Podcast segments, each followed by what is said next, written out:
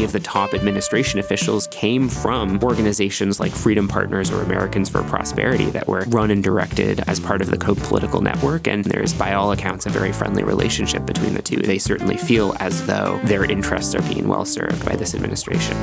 And now, The Good Fight with Yascha Mounk. Welcome to the podcast that searches for the ideas, policies, and strategies that can beat authoritarian populists like Donald Trump over the next four years and the next 40. I am recording this introduction on the day in which brave people in Venezuela are fighting for democracy, are fighting for their freedom. I don't know what will have happened by the time you listen to this. I hope they will have succeeded. Perhaps my second preference is for the regime to have won. What I fear the most is a repeat of the situation in Syria, in which you have years and years of bloody civil war.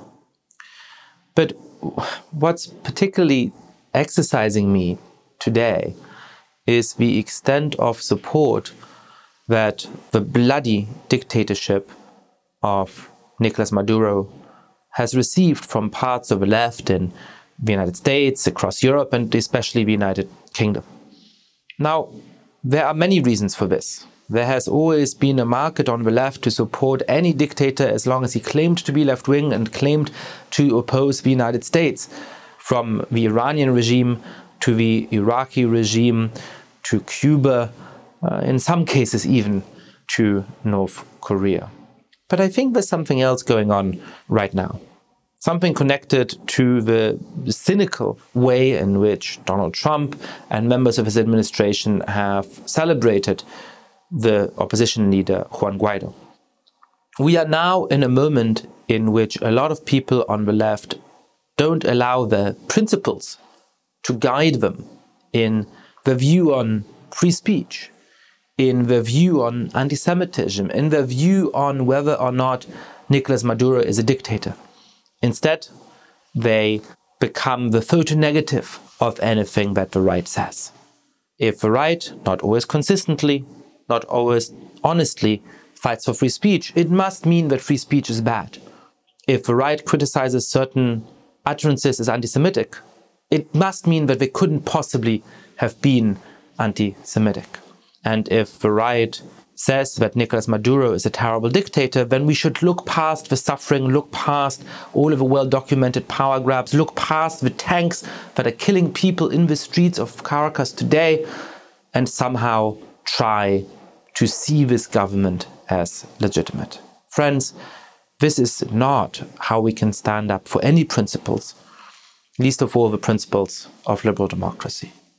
The key weapon in the fight against polarization is to be guided by a substantial set of standards rather than allowing the views of our opponents, of our adversaries, to determine in a roundabout way what we are to think.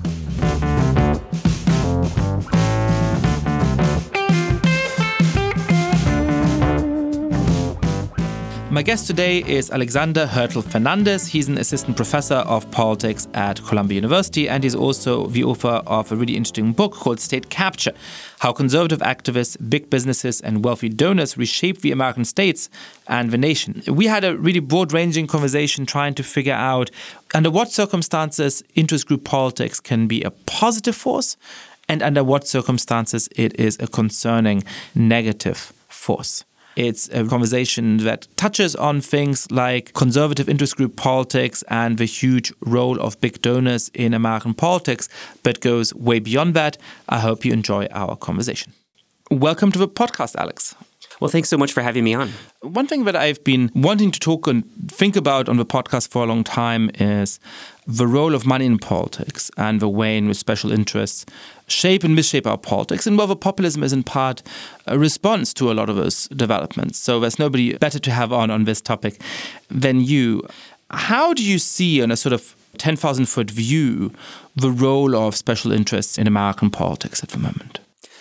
Well, I should start by saying that special interests have always played an important role in American politics. Interest groups have been with us for well over a century. But I think what's changed in recent years is the sort of sway that they have over policymakers, not only at the national level, but at the state level as well. And I think the role that they play has become outsized relative to the influence of ordinary voters. And in other shows that you've had, you've discussed, I think, recent research in political science that really spells out just all the ways that special interest groups have really pulled policy away from the preferences of average and middle income and lower income citizens. So, what would a positive role of special interest be? Because I think we so much assume today we talk about big donors, we talk about the control of elites over policymaking. But, sort of in the standard literature and political science, what would be some of the positive roles that lobbying groups and special interest groups might play?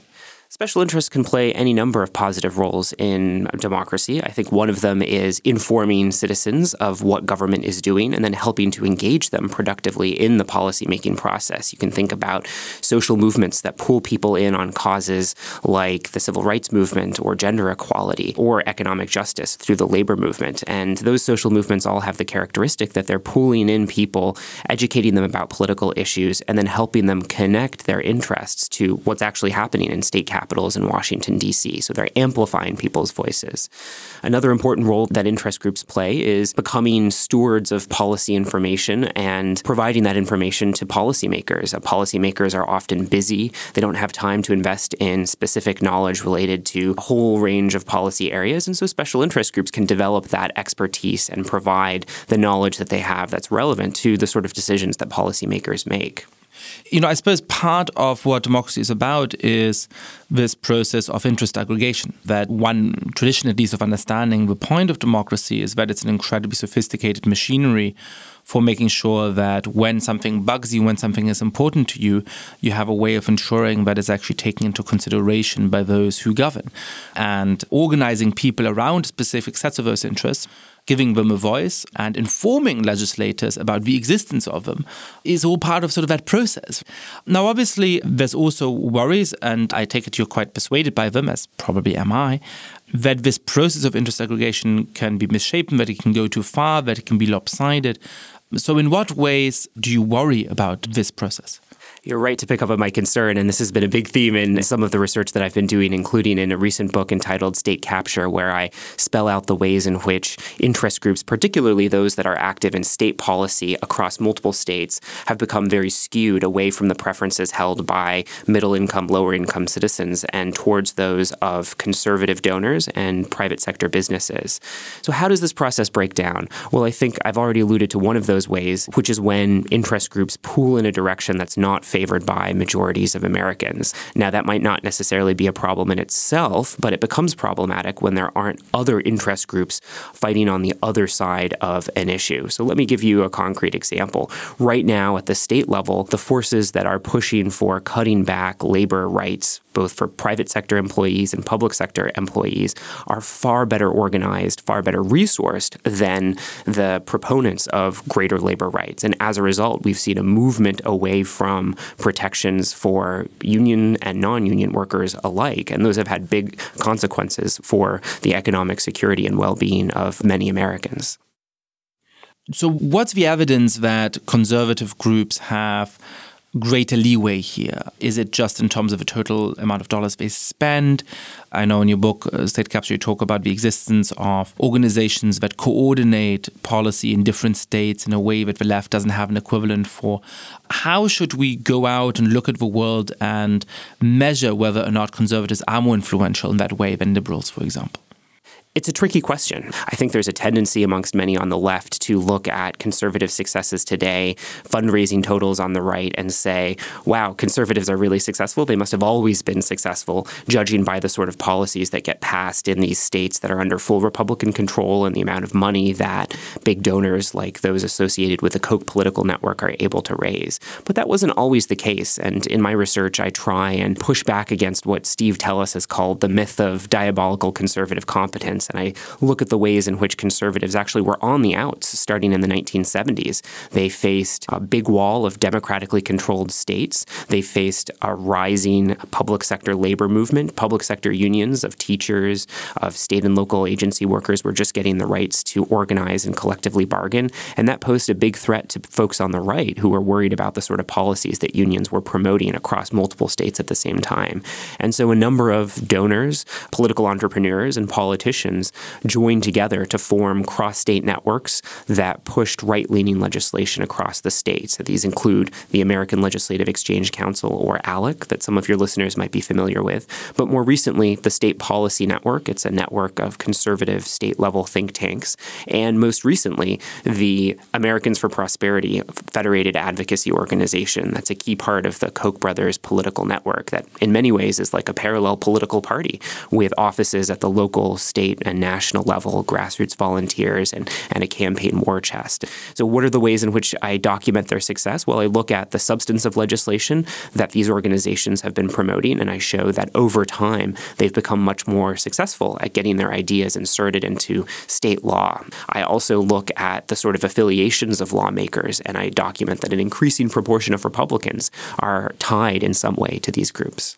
Yeah, I love this idea of what does Steve Teles call it? The myth of diabolical conservative competence. Yeah, yeah and I was speaking to David French, who I also had on the podcast a good number of episodes ago, about this at one point, and he told me about his experience of leading FIRE, the free speech organization, at one point. And up until then, he had really just been ensconced in much more conservative movement type organizations. And he told me that they had the reverse myth, the myth of diabolical competence on the left, mm. that it's the liberals who have all of the money, they have all of the civil society organizations. They really know what they're doing. And it's us poor conservatives who don't understand what we're doing. And then he became a head of this organization, which has a lot of liberal and conservative people. And he suddenly realized that all of the liberals had the inverse idea that everybody on the conservative side is so well organized and so on. So I think it's important to push against that. I mean, on that theme, you know, how do you measure legislative success in those things because I certainly see that there's a set of things on which conservatives have been quite successful at the state level when it comes to things like union bargaining, some voter ID laws, and so on. At the same time, it's not obvious to me that when you look at the last 20 years of American politics, conservatives have been uh, triumphant across the board. Um, certainly, you've had very important liberal successes when you think of something like same sex marriage, which started in the States and then obviously became federal law through the Supreme Court, but also all kinds of other things. Anti discrimination legislation, which has been introduced in many state legislatures in many cities. Couldn't you have an argument on the other side saying, look at how liberals have managed to pass all of this liberal legislation at all of these state and municipal levels? I think you're exactly right to point to some important successes on the left, particularly those associated with civil liberties and gay rights in particular. Uh, the Fight for 15 movement has also been a big success at raising minimum wages, especially at the city level.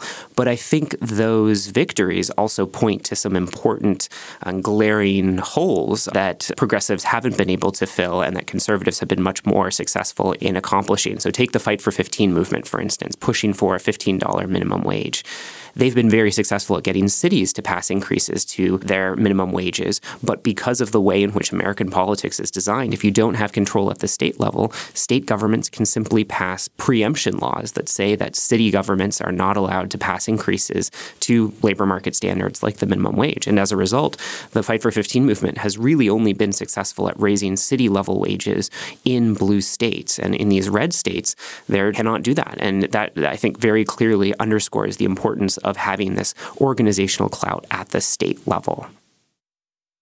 You know, one way of thinking about that is also in terms of institutions that different people own. I think that there are a lot more movement conservative institutions. There's a, in certain ways, a richer think tank landscape on the right than the left there are more, you know, summer schools and educational initiatives that are expressly ideological, which conservatives tend to fund.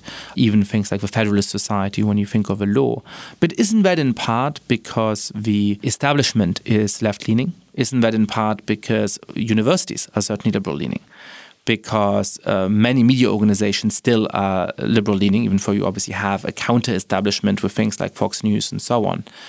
And so, in a way, it is unsurprising that conservatives have to invest more into those very explicitly ideological organizations because that is what's required for those ideas and interests to have a forum. And so, you know, it's a little bit difficult to compare apples with apples because it's true that there are no explicitly equivalent liberal counterparts. But to really get a sense of the influence of each side of a policy debate, you would also have to try and quantify what kind of influence universities and courts and other things have over the national life. I think that's exactly right. And that's why in my research, I've tried to look systematically, bill by bill, at what resources do these different organizations have to bring to bear on legislation. And so in my research, I leveraged what I call policy plagiarism, looking at the influence of model bills on state houses. And I look at cases where lawmakers have copy and pasted their ideas from either conservative or liberal groups. And in the book, I track the growing success of one organization in particular, the American Legislative Exchange Council. But this has also been replicated by a team of investigative journalists uh, working for USA Today just a few weeks ago. They looked more systematically at even a broader set of interest groups on the left and the right that were pushing legislation across the states. And they found that model bill adoptions and introductions from conservative and business friendly groups far outnumbered those from left leaning groups. So that's one specific domain of politics, state policy and politics, that I think is incredibly important. But I think you're right to point to these other areas where the balance of power might be closer or at least at some degree of parity. So we talked a moment ago about the myth of competence on the other side, but there's also a specific myth that this is all about money. And my understanding is that you don't think that the success that conservative groups have had at the state level is just about a greater amount of financial resources. It's about how they go about advancing their agenda. That's exactly right. That I think liberals and folks on the left all too frequently point to conservative success and attribute it to the fact that they have deep pocketed donors that can finance these organizations. But as I try and spell out in the book, it's not only about how much money is available, but the consistency with which donors are giving that money and then how that money is spent. So let me spell those out in a little bit more detail. Consistency matters because when you're building up organizations that are going to have a presence in most or all of the states, you can't have stop and start funding where you try and build for a few years, donors become less interested in your project, withdraw, and then you're left to start all over again in a few years once donors become interested. That's exactly the story of what's happened on the left as I document that progressive donors for many years were only interested in building cross state power when they were out of government at the national level. And as soon as Democrats gained majorities in Congress or control of the White House, that they lost interest in funding these state level initiatives. The second thing that I think is important for understanding these differences on the left and the right is the sort of policies that the organizations pursue, that the conservative organizations that I write about have been far more single minded in focusing on policies that will build power over time, as opposed to left wing groups that were far more reluctant to think about policy as a way of reshaping power. And let me just give you a couple examples. It's no coincidence that the conservative organizations that I write about pursued very aggressively tort reform efforts in the 1980s. And the reason why you would get social conservatives, businesses, and even libertarians all coalescing around this seemingly obscure issue of tort reform was that it would weaken the trial lawyer bench in a mm. lot of hmm. these states, with trial lawyers being an incredibly important donor to Democrats and progressive causes.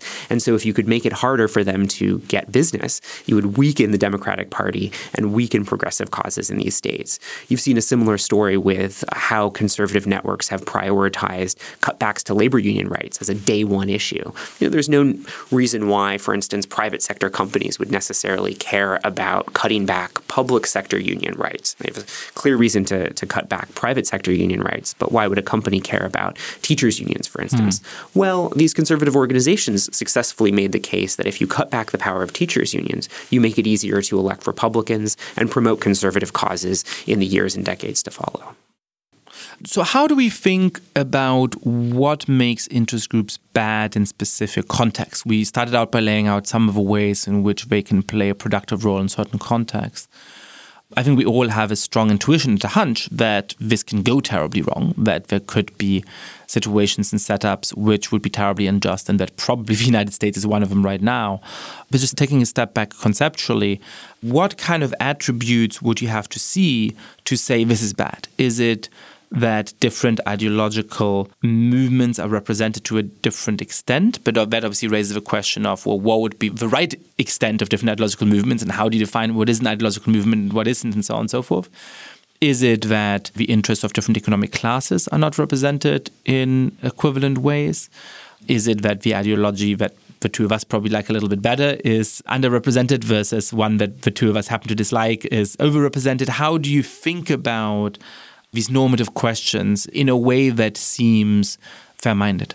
It's a tricky question for sure. And I think we have to be careful to separate the effects of the policies that we observe promoted by these different organizations, either on the left and the right, from the sort of consequences for democracy and democratic institutions. And the way I see it, I think there are three ways of judging whether or not special interest groups are either hampering or enriching our democracy. One of them is to ask are they pushing against or with opinion of majorities of Americans? If we're looking looking at policy after policy where these special interest groups are opposed to what majorities of Americans want, I think that that is problematic from our perspective of the quality of democratic institutions. Um, so I think it's problematic, for instance, that. But, but let, me, let, let, me jump in for one second. So I recently spoke to, you know, very influential and very thoughtful donor in the gay rights space. He's now sort of expanded from that, but that's very much how he got into politics, and he's one of the real movers on that. Now, you know, when he started out in politics, he was absolutely working against the views of a majority of Americans. When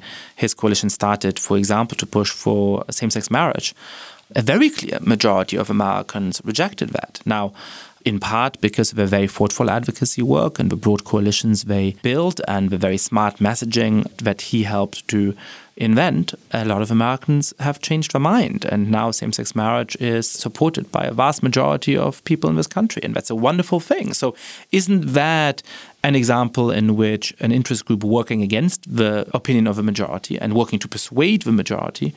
Actually is good. Perhaps that's the distinction. Is it about whether you're trying to persuade the majority or whether you're trying to ram legislation through legislatures without really engaging the broader public in the debate? Is that where the distinction lies? So you anticipated my second qualification of how special interest groups intersect with democracy, and that is whether or not, when confronted with these controversial positions that are disagreed with by majorities of Americans, do they try and bypass public opinion altogether, misrepresent it to policymakers, or do they do the hard work of going door to door, neighbor to neighbor, to try and convince people that their position is mm-hmm. right? And I think that is certainly the case with LGBT rights and the civil rights movement as well. I think that's less true for for some of the organizations that I study in my work that are opposed to, say, uh, union rights or increases in the minimum wage, where instead of trying to convince the public of the worthiness of their demands, they will just bypass the public altogether. And in other research, I've looked at what members of Congress's top staff think of public opinion in their constituencies. And I've found that particularly business backed, but also conservative special interest groups will often misrepresent the public opinion on the issues that they're lobbying on to members of Congress mm-hmm. and their top staff. And that pulls policy in Congress away from the preferences of majorities of people in their own constituencies. But again, isn't that just a general feature of activist groups that they use push polls or they use selectively presented data in order to try and convince people of there being much greater support for what they believe than is actually the case. Certainly, um, but the question is whether or not they then try and convince large segments of the public of the worthiness of their claims, that they should change their mind on those positions. And I don't think you've seen that on issues like I mentioned, like the minimum wage or around union rights, where large majorities of Americans support increases to the minimum wage or support expanding union rights. And it's much, much more difficult for interest groups opposed to those positions to convince the public to change their mind. You had a third one, I yes, think, yes, which I, I uh, cut you off from. So I want to yeah. make sure that I don't keep cutting you off. So the third test to think about whether or not special interest groups are bolstering or weakening democracy is whether or not uh, they're trying to make the sort of sphere of participation in politics larger or they're trying to reduce it. And here, I would look to groups that have pushed measures that either make it harder for individuals to vote or to register to vote or to participate in politics, or that try and curb the landscape of, of civic associations. And I think those represent problematic retrenchment of the quality of our democracy. And so here we're talking about things like voter ID laws. What else would fall into that bucket? Voter ID laws certainly attract a lot of attention, but I also think measures that make it harder to register to vote. Vanessa Williamson, a political scientist at the Brookings Institution, has, we both know from grad school. Yes, exactly. Full disclosure, has uh, done some great work in Texas recently, showing just how difficult it is actually to register people to vote, independent of the voter ID requirements in that state. So I think that's another obstacle. I'd also point to measures that weaken secondary associations or civic associations as being equally important. So if you make it harder, for instance, for groups that mobilize low income people to participate in politics, I think you are cutting back on the quality of, of democratic representation. Yeah, no, that seems convincing to me. I know that this is not exactly a wheelhouse, but if your wheelhouse is interest group politics and my wheelhouse is populism, let's try and meet for the purposes of this conversation. How do you think all of that is connected to populism?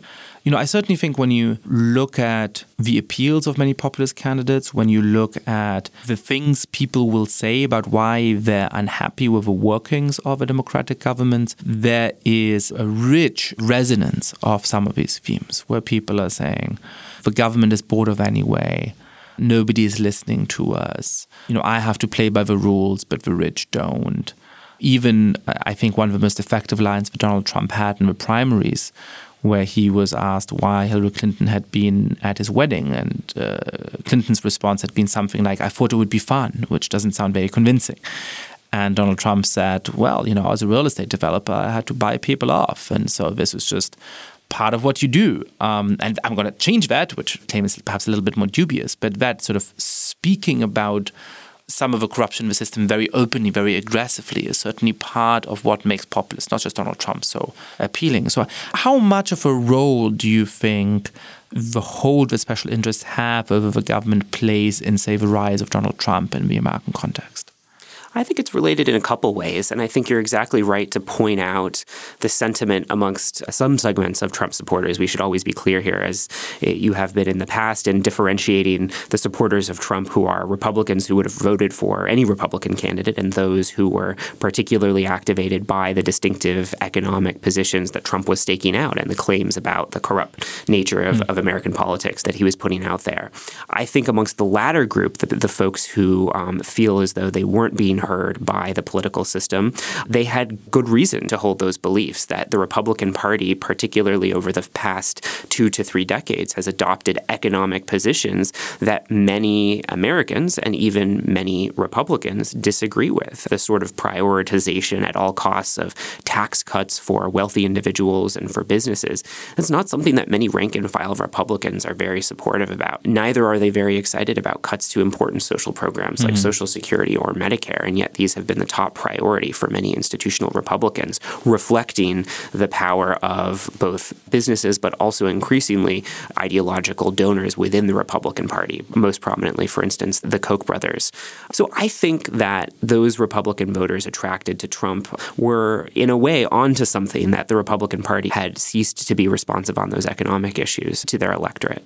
So I guess there's at least two pathways by which the rise of interest group politics or the increasing role of money in politics and the skew towards the conservative side may have given rise to Donald Trump. The first is that it eroded trust that citizens in general had in the government, that more and more people felt like, you know what, these people in Washington, D.C., they're not really looking out for me, so we got to get rid of a bunch of bums in D.C. and do better than that. And that's obviously a core populist message. But the second may be that the specific hold that these institutions had over the Republican Party forced Republican primary candidates into a set of positions that actually aren't popular among their own base. So it forced people like Jeb Bush to say, I'm going to reform Social Security. Or I will ensure that I lower taxes on business. And that may actually not be positions that most Republican primary voters like. And so it left this big lane for someone like Donald Trump to come in and say, I'm different from all of these other guys. I don't believe in that stuff. And that's how one of the two American political parties got captured by populism.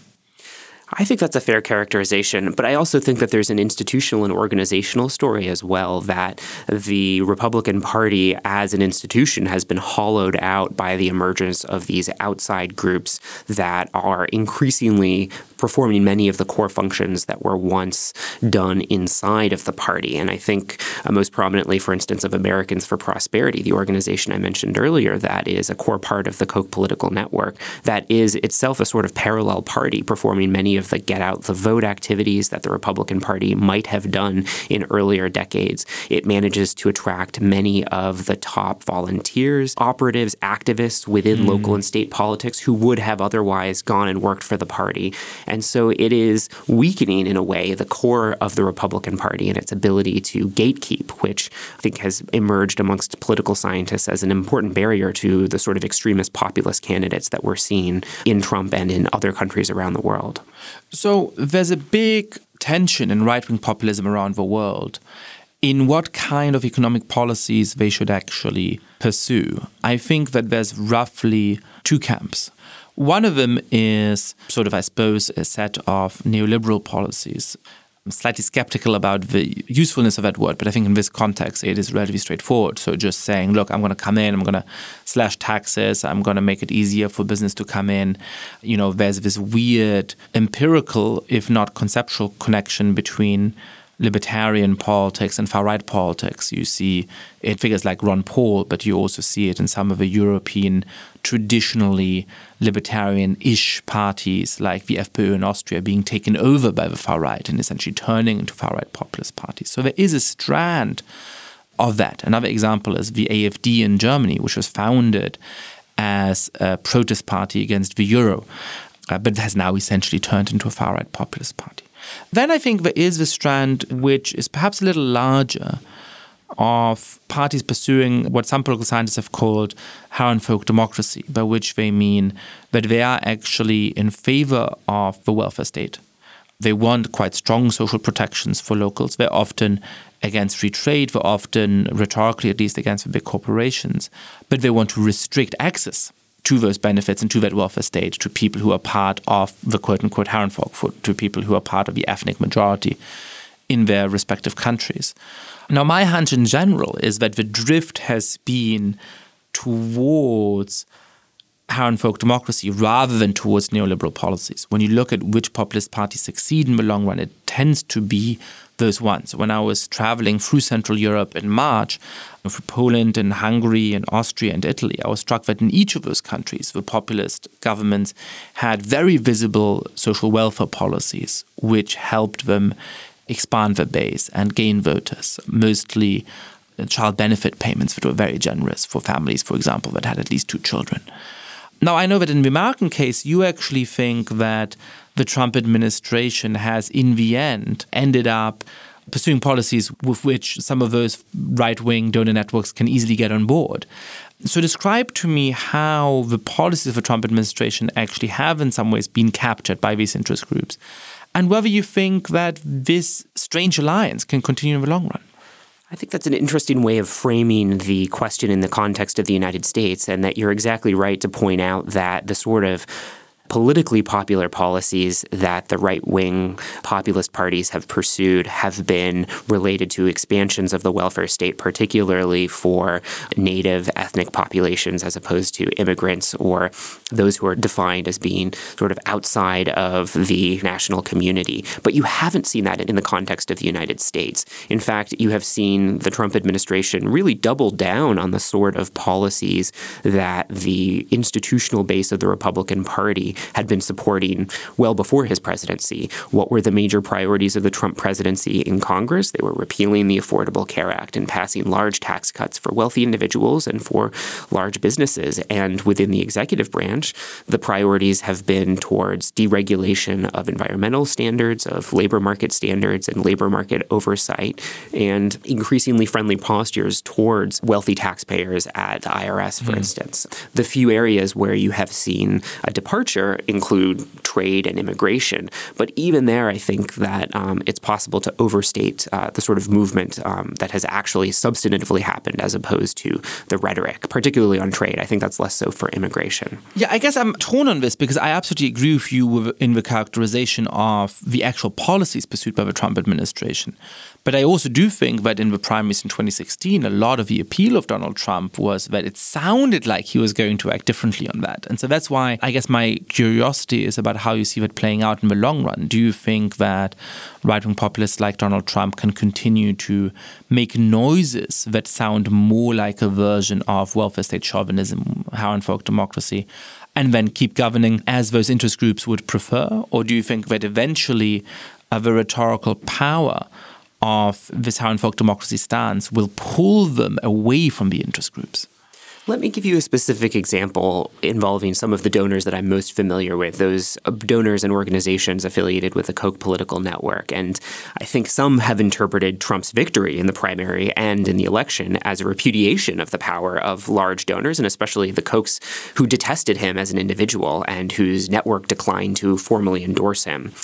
But under the surface, all of the organizations and above all Americans for Prosperity were supporting the election of Republican candidates at the state level, at the local level, in Congress. And we have every reason to think that those Republican voters then went on to vote for Donald Trump. In addition, those organizations supported by wealthy donors on the right helped to secure congressional majorities that then gave Trump the sort of ability to pursue these relatively unpopular policies. And so I think you you have to understand the organizational landscape of the Republican Party in order to understand why it is that Trump is sort of pursuing this paradoxical set of policies that resonated so strongly with the Republican primary electorate. You know, as further evidence, I would point out the fact that many of the top administration officials came from organizations like Freedom Partners or Americans for Prosperity that were run and directed as part of the Koch political network. And Vice President Mike Pence has been a regular fixture at the donor confabs that the Kochs have organized and there's, by all accounts, a very friendly relationship between the two. They certainly feel as though their interests are being well served by this administration. I suppose my interest is in trying to project this out into the future. And there's all kinds of obvious paradoxes in the Trump administration. And perhaps that is a sign that these paradoxes can continue to exist, and there's always paradoxes in reigning political paradigms. Or perhaps it's a sign that eventually they will clarify themselves, or we're in a moment of realignment where clarity will emerge over time. And so I was wondering, you know, if, let's put it this way, if Trump loses election in 2020 and a new Republican populist gains the nomination in 2024, which is by no means certain, would they continue on the same strategy, you think? Would they sound as though they want to expand the welfare state and protect quote unquote real Americans from vicissitudes of the markets while actually undermining the welfare state? Or do you think you might get a populist who is more in the mold of those that have been most successful internationally and therefore distances themselves in the governing practice a little bit more from those donor networks you talk about? It's a great question, and we're in the midst of this transformation of the Republican Party, so it's hard to tell where we'll end up in 10, 12, 24 years. I tend to think that when you're examining the trajectory that these parties are going to take, that you have to look to the organizations that are underpinning them. And while I do see strands of what right wing economic populism might look like within the Republican Party, you know, think of Tucker Carlson most recently in his transformation. I don't see the sort of organizations that would endorse these candidates up and down the ballot, that would turn out voters on the basis of these issues, that would support these candidates. So I have a hard time thinking that this is going to be an enduring change in the posture of the Republican Party. So, how do we ensure that what you describe as state capture goes away? What kind of reforms can we put in place? What kind of laws and policies can we pursue to rebalance the influence of interest groups and get back to a form of interest group politics which perhaps is productive rather than destructive?